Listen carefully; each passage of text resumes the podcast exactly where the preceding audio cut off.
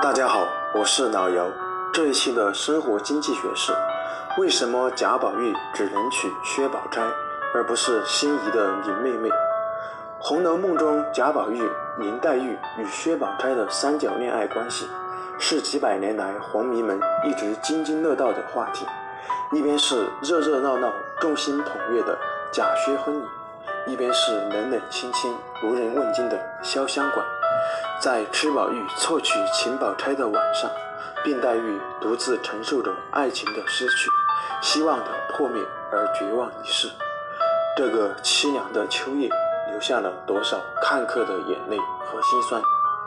为什么贾宝玉不能娶林妹妹？为什么宝姐姐明知自己是情感的替代品，还要默默认下这门亲事？在分析时，大家一般都自动剥离了社会背景。从而林薛的性情和为人处事来分析宝玉的最优选择。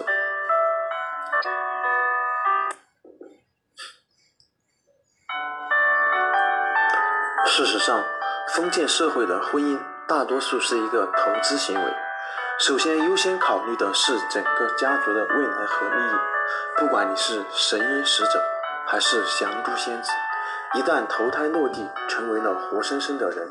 就不得不遵守世俗世间的一切约定和规矩。的确，贾母是疼爱黛玉的，但贾宝玉娶薛宝钗是关系整个家族兴衰荣辱的大事。当时贾府的地位、名望已都不如从前，贾母需要拉拢薛家，为的是巩固贾府势力。这样的情况下，宝玉娶亲，为的不是他自己，而是整个家族。于是，整个。贾府的利益未了，宝玉即使知道了新郎不是黛玉，也无力反抗，而是选择接受大家都认为有利的事实，做了一个最优的资源配置方案。意大利经济学家维弗雷多·帕雷托认为，在资源分配时，在没有任何人情况变坏的前提下，也不可能再使某些人的处境变好。换句话说，就是不可能再改变某些人的境况，而不使任何其他人受损。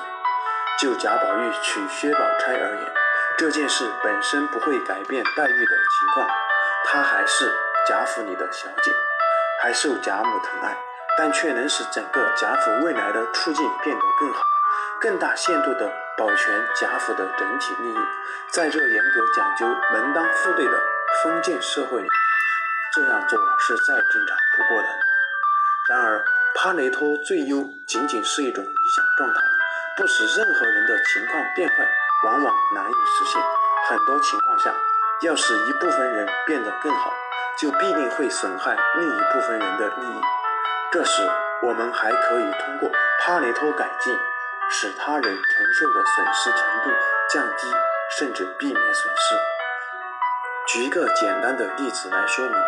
小明有一个苹果，小王有一个梨。如果小明、小王都很满意自己拥有的这种水果，即使小明喜欢苹果多于梨，小王喜欢梨多于苹果，那这时他们已经处于帕累托最优的状态。但是，假如小明和小王各自都喜欢对方的水果多一点，那么小明和小王可以将水果进行互换。这个时候，两人的利益都没有受损，反而得到了自己更喜欢的水果。这就是进行了帕雷托改进的结果。交换是改进的方法之一。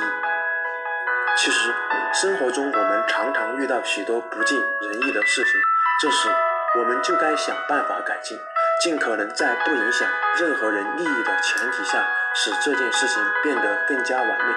举个简单的例子。四个人分一百元钱，如果每个人分到的是一样多，矛盾不会出现，大家都会满意。如果一个人分到二十五元以上，那就意味着另一个人或者其他三个人分到的钱少于二十五元。在这种一人受益、三人受害的分配方法下，矛盾将会出现，四个人之间就会发生猜忌，最终闹得不欢而散。要想分配的合理公平，又不会引起矛盾，事先就得先定出彼此都认同的标准来，按照这个标准来进行分配，就会减少矛盾，降低摩擦，这个标准就得到一个改进的作用。那么我们这一期的经济学原理是，帕雷托最优是指一种经济状态，即任何形式的资源重新分配，都不可能使至少有一人受益，而又不使其他任何人受到损害。人们通常也把能使至少一个人境况变好，而没有人的情况变坏的资源重新配置称为帕雷托改进。它是指资源配置分配的意向，